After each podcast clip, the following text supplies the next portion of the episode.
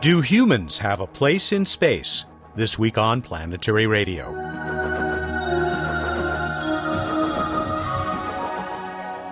Welcome to the travel show that takes you to the final frontier. I'm Matt Kaplan of the Planetary Society. The National Research Council here in the United States has had its say. Pathways to Exploration is the long awaited report that looks at the role of men and women in space.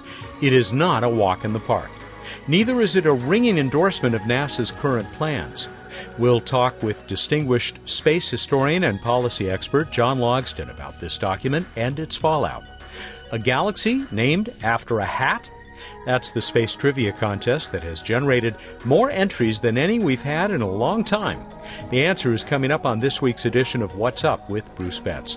First, though, our usual opening salvo from Bill Nye the Science Guy, who has good news for the New Horizons mission to Pluto and beyond, and from the Planetary Society senior editor, Emily Lakdawalla. Emily, I've just read your updates on three missions that are uh, getting pretty close to their targets. Uh, which of these would you like to start with? Well, let's start with the two Mars bound missions. You know, it's kind of funny how these things can be real quiet for a real long time, and all of a sudden, a whole bunch of mission updates pop into the news all at once. We have two spacecraft on their way to Mars. One is the NASA spacecraft named MAVEN, which is on its way to study the upper atmosphere of Mars. And the other is India's Mars Orbiter mission, which is their first spacecraft to ever leave um, Earth Earth's environs. So that one's really exciting. Every kilometer that Mars Orbiter mission passes beyond Earth's orbit is, is farther than India has ever been into space before. So they had a fairly exciting moment. They had their first deep space trajectory correction maneuver which was a very tiny rocket burn just to keep them on course. And now both spacecraft are less than 100 days from Mars. And you also showed uh, some early uh, science work, at least some calibration work by Maven. That's right. Uh, and this is a good reminder that, that the cruise period is not a very quiet period for scientists. They are working like mad to get their instruments and their software and their procedures ready for their orbital mission.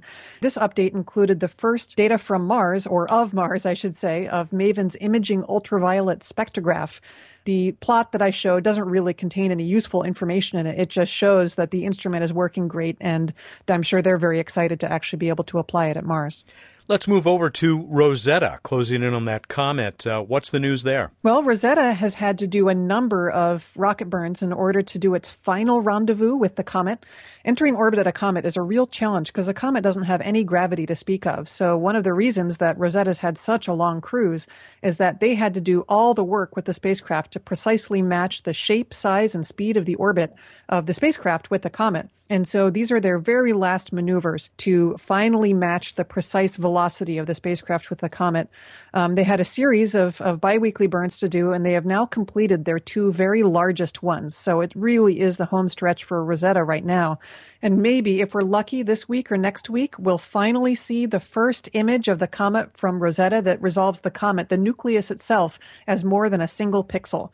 I don't know. It's always kind of hard to know when we're going to get pictures out of the European Space Agency, but uh, I, my hopes are up that we'll finally see it. All right. Well, I hope they serve themselves and the rest of the uh, world by releasing those early, and I'm sure that you will include them in the blog.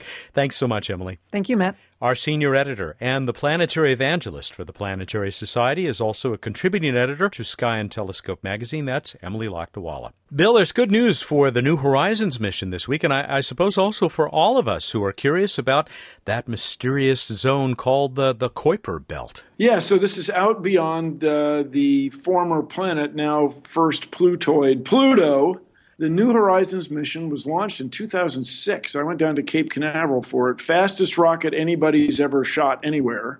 And it went out past the moon in nine hours. It got a gravity assist from Jupiter. And nine years later, next summer, 2015, on the 14th of July, it'll fly by Pluto.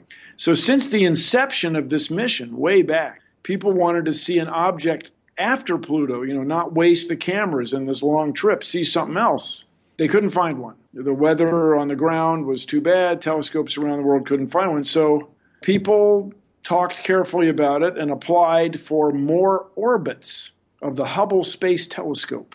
So they're going to have 40 more orbits of the Hubble Space Telescope, which goes around the Earth about every 90 minutes. So you get things are perfect. You have 45 minutes of viewing. And they're going to try to find another object. And I got to say, just intuitively, it seems like they will. I mean, that is such an amazing telescope. And apparently, you know, Mike Brown and his colleagues have found so many other icy bodies out beyond Pluto that I'll bet they find something. And it's just a cool thing to get another set of images from another object. It's all about the primordial solar system, Matt, which for me is about where did we come from? How did we all get here? And this spacecraft is going to help answer those questions. Really uh, good stuff. And I sure hope that they uh, come up with something that they can uh, point New Horizons at uh, once it gets past uh, Pluto and, and Charon. Thank you for uh, bringing it to our attention, Bill. Thank you, Matt. He is the CEO of the Planetary Society, Bill Nye, the Science Guy. Coming up in just a few moments is John Logsdon, a board member of the Planetary Society, perhaps the world's foremost space policy expert. He'll be talking about the National Research Council report that Bill and I talked about on this program last week. That report looking toward the future of human spaceflight.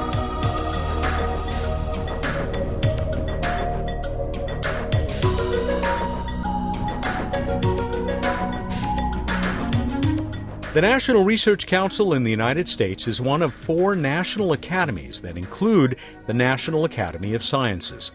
The NRC was tasked with looking at what humans should be doing in space, not our robots, women and men themselves. That report was issued on June 4th of this year, Pathways to Exploration, Rationales and Approaches for a U.S. Program of Human Space Exploration, is the work of more than 50 committee members, panelists, and NRC staff. It is a sobering document that has generated reactions from throughout the space community. One very interested member of that community is Dr. John Logsdon.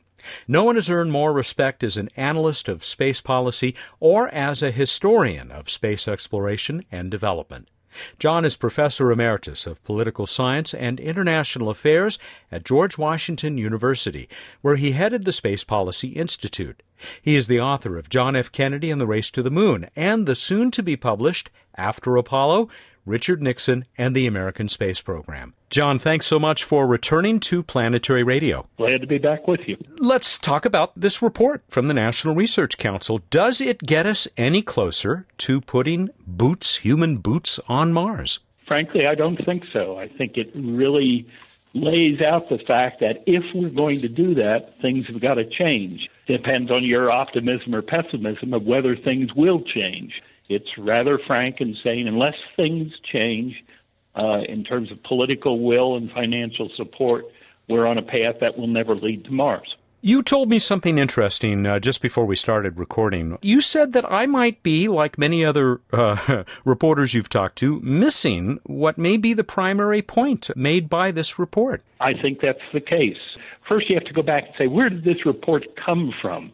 Came from the requirement in the 2010 authorization bill from Senate staff people and really from their boss, Senator Rockefeller, who said, Why are we doing this anyway? What is the rationale for human space exploration? And that's where the report started, was examining the rationale.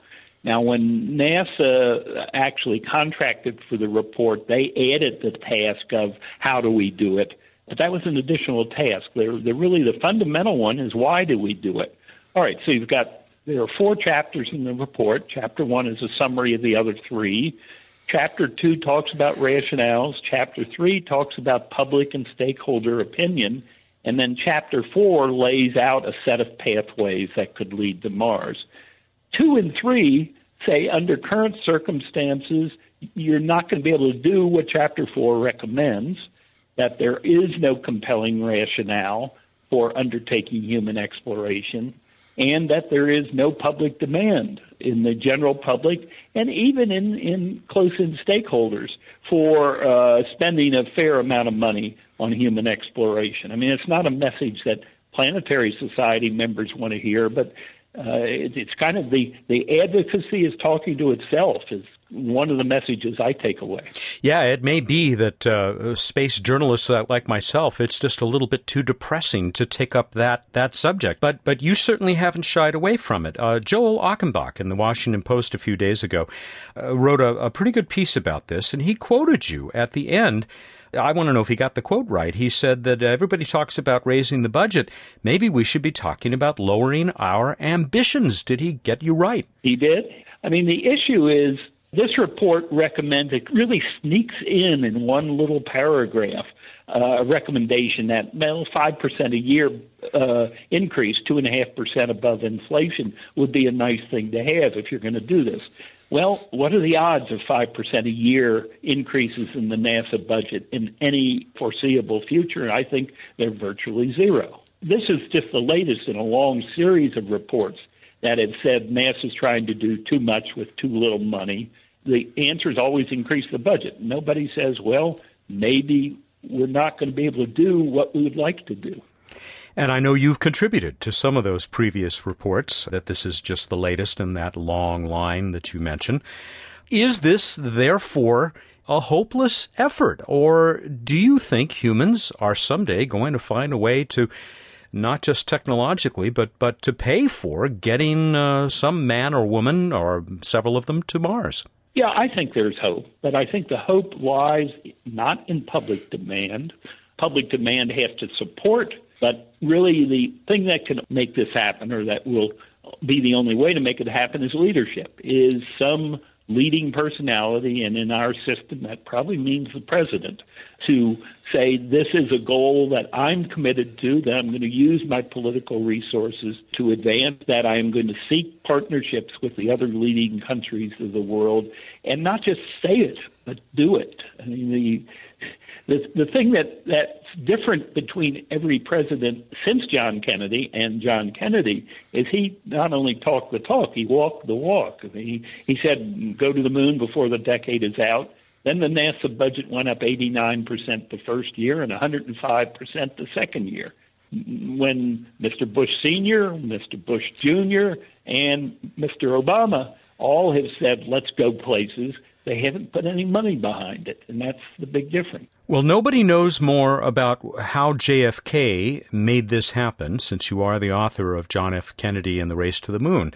But it was a different era. Can you see a time when a president would be able to make such a bold statement and get Congress and the American people to back it up? Do we need another space race to push this?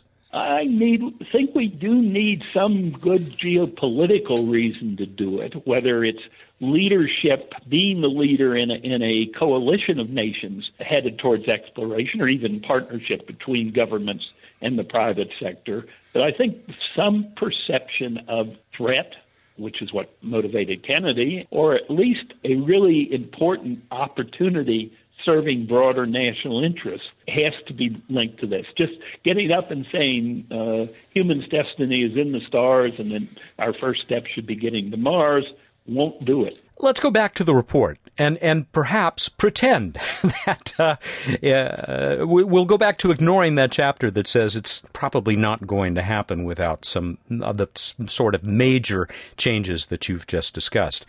Uh, it does talk about 10 major areas of development that uh, each of which basically has to be conquered uh, before we could con- consider sending delicate humans out to the red planet. Do you see any of those 10 as uh, the most important, the most challenging, perhaps? There were a list of three, I think, that the committee identified as the most pressing hmm. technical issues to be solved. One of them was entry, descent, and landing of uh, large objects on the surface of Mars.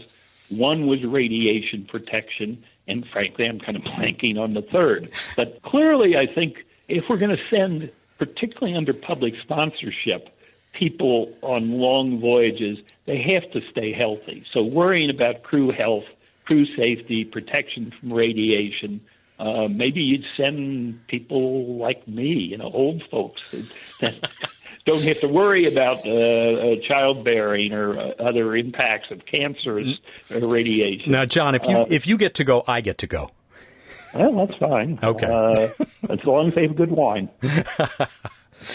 how about the asteroid redirect concept, which is uh, the, the the panel, the NRC panel, does address. They're a little bit lukewarm on it, but it's still embraced by NASA and the Obama administration. Does it make sense, or is it really a dead end on the way to Mars? Well, I don't think it's a dead end. You know, there's a, a wide range of opinion on the asteroid redirect mission. I'll call it ARM. I think it's the probably the most interesting thing we can do under current budget conditions. Doesn't take a big increase in budget to go out and, and, and develop the solar electric system to go out and, and, and find and capture an asteroid.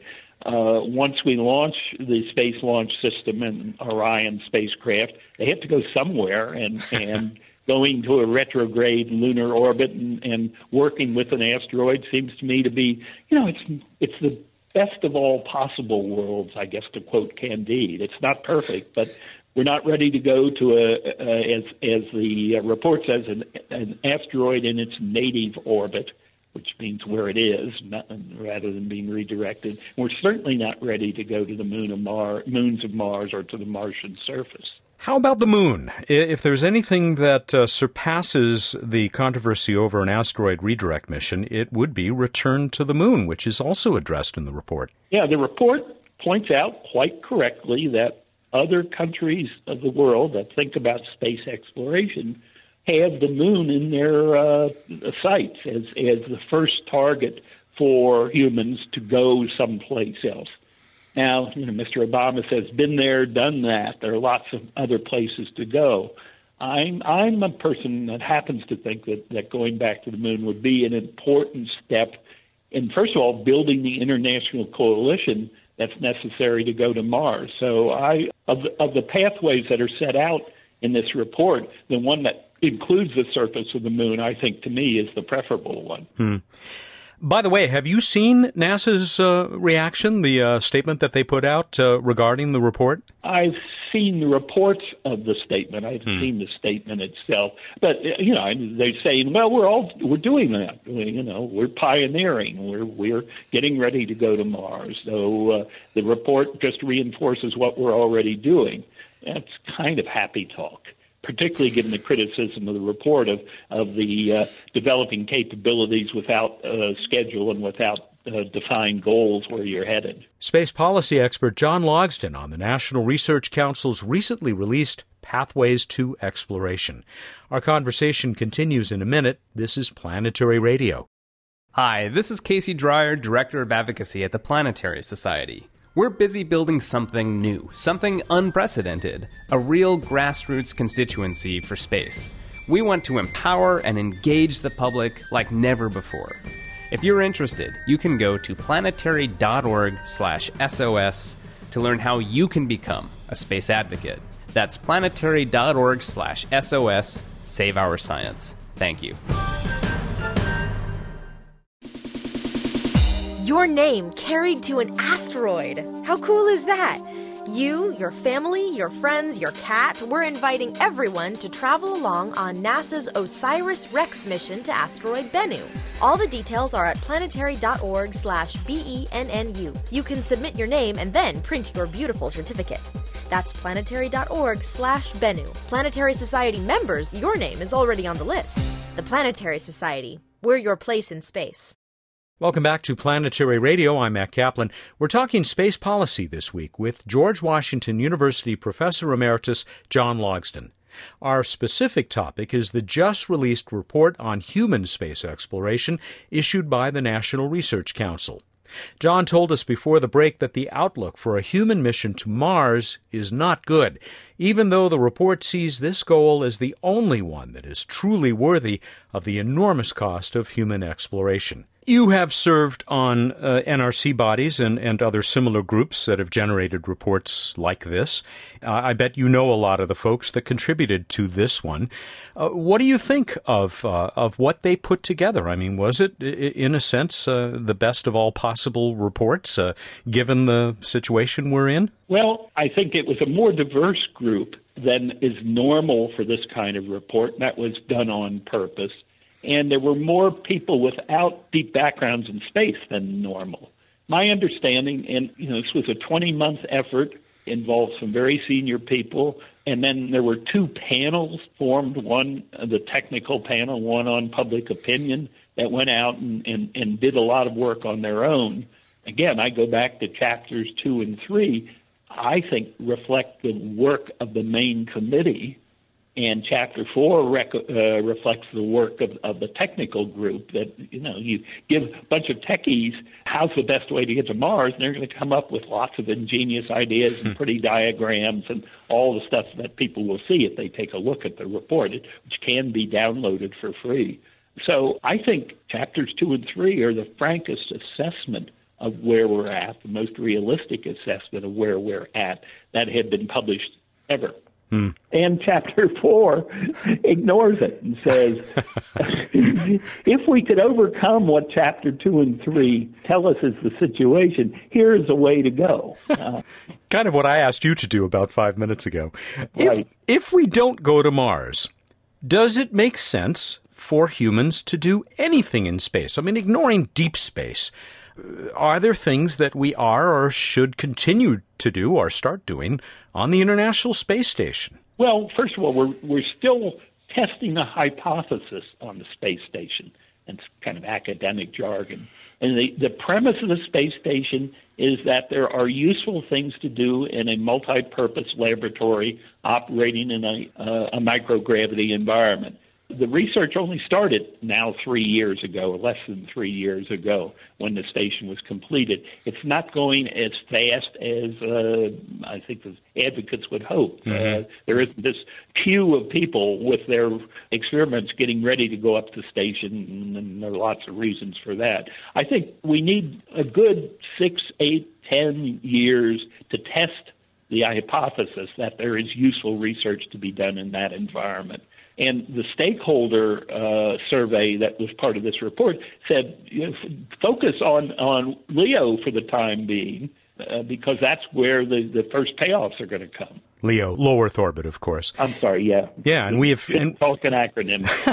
and we have and I'm betting most of our audience knew that. And we've talked to some of those researchers fairly recently on this uh, program. Does seem to be promising, at least the preliminary results.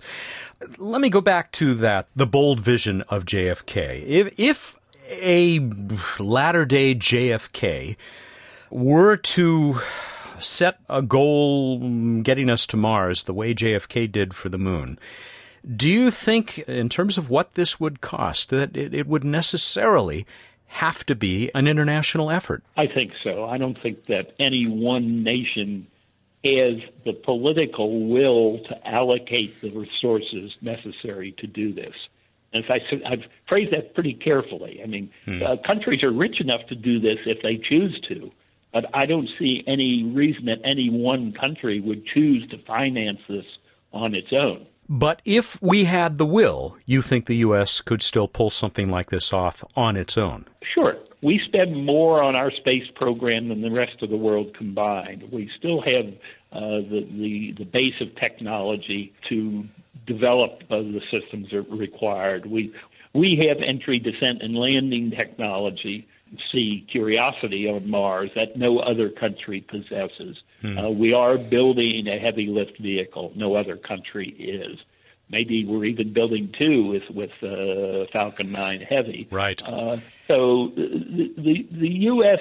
has the technical capability to make a major, if not a, a, a, total contribution to a Mars mission. But there's no reason it should be a unilateral thing. It, it really should be a, a coalition of, of uh, people seeing going to Mars as part of what's exciting about being human. I am glad that you brought up uh, those uh, Saturn V class rockets that are under development because I, have got a question that's slightly off topic for you. What do you think of the suggestion that the huge space launch system which does not seem to have a whole lot of mission at the moment now regarding humans, that it might also be used to speed robotic spacecraft toward the outer solar system. Well, sure. If we were willing to pay the price of a high quality, large robotic flagship mission like to Europa, uh, the SLS is, is the launch system that we should use. But the SLS is going to cost over a billion dollars a pop to launch and you want to have a a very valuable spacecraft on top of it if you're going to spend that much money on launch. So you're talking about a two billion, three billion dollar spacecraft, a robotic spacecraft, something like Cassini-Huygens or uh, would cost in today's terms. You can talk about those kind of missions, and they're kind of intermediate between what we're likely to do and the idea of humans to Mars it's going to take a, a big jump in political will even to do those large class robotic missions. John, we're just about out of time. I, I want to give you a chance to uh, tell us why you are in Montreal. Well, I'm on the faculty of an entity called International Space University, ISU, which was founded uh, in a first summer program in 1987. So this is the 27th time that they've offered a summer program. They call it the Space Studies Program in various locations around the world. Uh, we have 132 uh, participants from 31 different countries that come together for nine weeks to work on space topics and, and to begin the networking that will lead uh, wonderful places in their professional career. And then there's an 11 month uh, master's program based in Strasbourg, France, which is where the headquarters of ISU is located. I know I don't need to tell you that there are a heck of a lot of men and women who are now leaders or becoming leaders of uh, various space efforts in the United States and elsewhere around the world who are uh, graduates of that program. It's uh, it's been quite successful, hasn't it? Well, that's been the goal is is to change uh, to have some influence on the coming now, after 27 years, two generations of leaders in the space field. John, they're lucky to have you once again, and we are lucky to have had you back on Planetary Radio. Thank you so much for doing this. Well, thank you. John Logsdon is a space historian and policy expert. He is professor emeritus of political science and international affairs at George Washington University's Elliott School of International Affairs. That's where he directed the Space Policy Institute. In 2010, he published the award winning John F. Kennedy and the Race to the Moon, the book we mentioned a few moments ago. And in early 2015, if all goes well, you'll be able to read his new work, after Apollo, Richard Nixon and the American Space Program. It'll be coming from Palgrave Macmillan. He held the highly prestigious Charles A. Lindbergh Chair in Aerospace History at the Smithsonian Institution's National Air and Space Museum, which by coincidence, is the last place we talked to him on this program when we were doing Planetary Radio Live there a couple of years ago.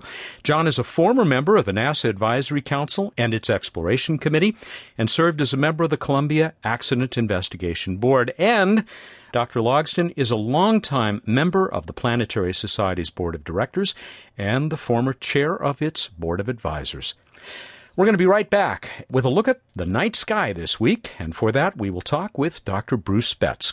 John Logsdon is a space historian and policy expert. He is professor emeritus of political science and international affairs at George Washington University's Elliott School of International Affairs. That's where he directed the Space Policy Institute.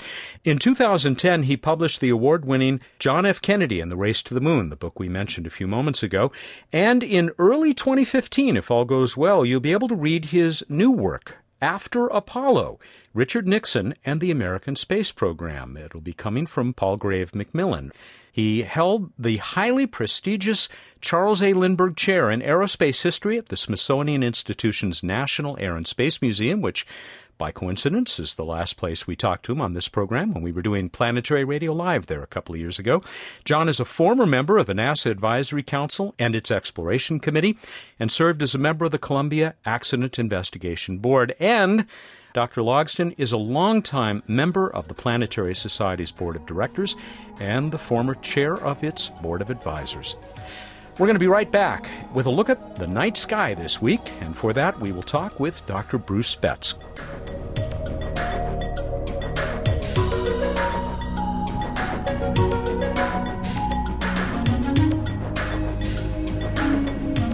Wrapping up this week of Planetary Radio, as always, is uh, Bruce Betts, the Director of Science and Technology for the Planetary Society, who will uh, talk to us about the night sky and uh, reveal the answer to what is one of the most popular trivia questions in many, many, many months. Really? Yeah, it's true. I guess hats are popular. Yeah, I guess they're they're in again. You know. Welcome back. Oh, thank you very much. So go out there, Matt. Go see all those planets up in the evening sky. We got Jupiter low in the west.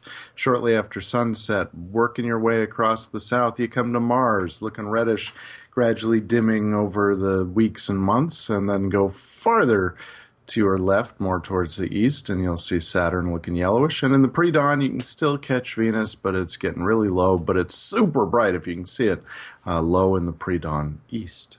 On to this week in space history.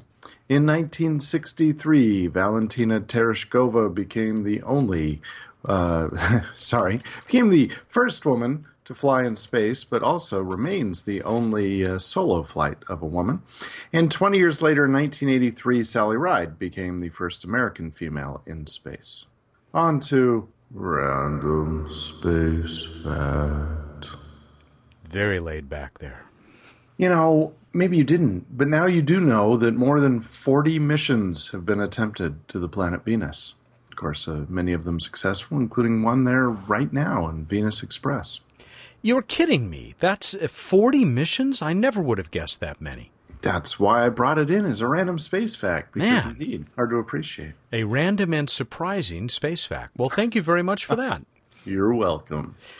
We move on to the trivia contest, and uh, the apparently popular contest was to name a galaxy that is named after a hat. And what they tell us, man? It was tremendously popular. I mean, truly more entries than we've had in a long time. And it apparently is a favorite sky object, a favorite galaxy of many, many, many people out there. uh, it was submitted by Amy Jernstad, first time winner in Woodstock, Illinois. News to me that there's a Woodstock in Illinois. She said that the answer is the Sombrero Galaxy. It is indeed the Sombrero Galaxy, due to its uh, shape looking kind of like a sombrero and the type of music that we hear when pointing radio telescopes at. it comes from there. That's the Jarabe Tapatio. That's interesting that they uh, had this music 28 million years ago. All right. So it's a Messier 104, I guess. I, I don't know how to translate that into Spanish, I'm afraid. Maybe you do. MA 1040. yeah, somehow I don't think so. But I can say. Ciento cuatro. okay, that's better. I should mention that we're going to send Amy a copy of Jeffrey Bennett's Max Goes to the Space Station, that terrific new kids book that uh, is, uh, has beautiful illustrations. Jeffrey is also using it to uh, provide some benefit to Story Time from Space, that uh, nonprofit which is working with astronauts on the International Space Station to uh, have story time basically for kids. And uh, we'll have a link to that once again on the show page at planetary.org. Now, I want to tell you about Joseph Murray he pointed out how far away the Sombrero Galaxy is and how big it is. He said, Because of that, I would not suggest that anyone attempt to do the Mexican hat dance on Cinco de Mayo around the galaxy, as it would take many Cinco de centuries to finish it. yeah, I guess. As I said, there's so many people who said that they're fond of the Sombrero Galaxy. Nathan Hunter said that he always associates it with the song Hovering Sombrero by They Might Be Giants, which I would now play a clip from, but I'm afraid that They Might Be Giants would come and step on me uh, because we don't have the rights to do that. Uh, and I'll just finish with this I had no idea. James Miller in Australia pointed out that there is a character in DC Comics named Vartox. He is a friend of Superman's. They've had a lot of adventures together. Yes, I confirm this, ladies and gentlemen. And he comes from the Sombrero Hat Galaxy. nice. so uh, there you have it. There you hat it. ah, and that's uh, off the top of my head. Uh, oh, oh, I see what you did there. We are, are going to send out a a T-shirt as well, by the way, and uh, I think that's what the prize will be for this week as well. What What's a question? When did Venus Express enter orbit around Venus, which it's still still doing? When did it enter orbit? Go to planetary.org slash radio contest. Get us your entry. You have until the 24th, September 24th, that's a Tuesday, at 8 a.m. Pacific time to get us this one, and we will send you a uh, planetary radio T-shirt. What the heck? We've got some extra copies. We will also send you Jeffrey Bennett's uh, Max Goes to the Space Station. So how's that? Another nice prize package, and we're done. Nice prize package. All right, everybody, go out there, look up in the night sky, and think about flying. Thank you, and good night. Do you remember in World War One the American squadron of planes called the Hat in the Ring Squadron? There you yes, go. Yes, I do. A very flying- nice, very nice tying of hats to flying. Thank you, and it only took me moments. He's Bruce Betts, the Director of Science and Technology for the Planetary Society, who joins us each week here on What's Up. Next week, we'll visit the first Earth sized exoplanet that is the right distance from its star to support life. My guest will be Elisa Quintana, leader of the team that discovered Kepler 186f. Planetary Radio is produced by the Planetary Society in Pasadena, California, and is made possible by the men and women who are members of the Society. Clear skies.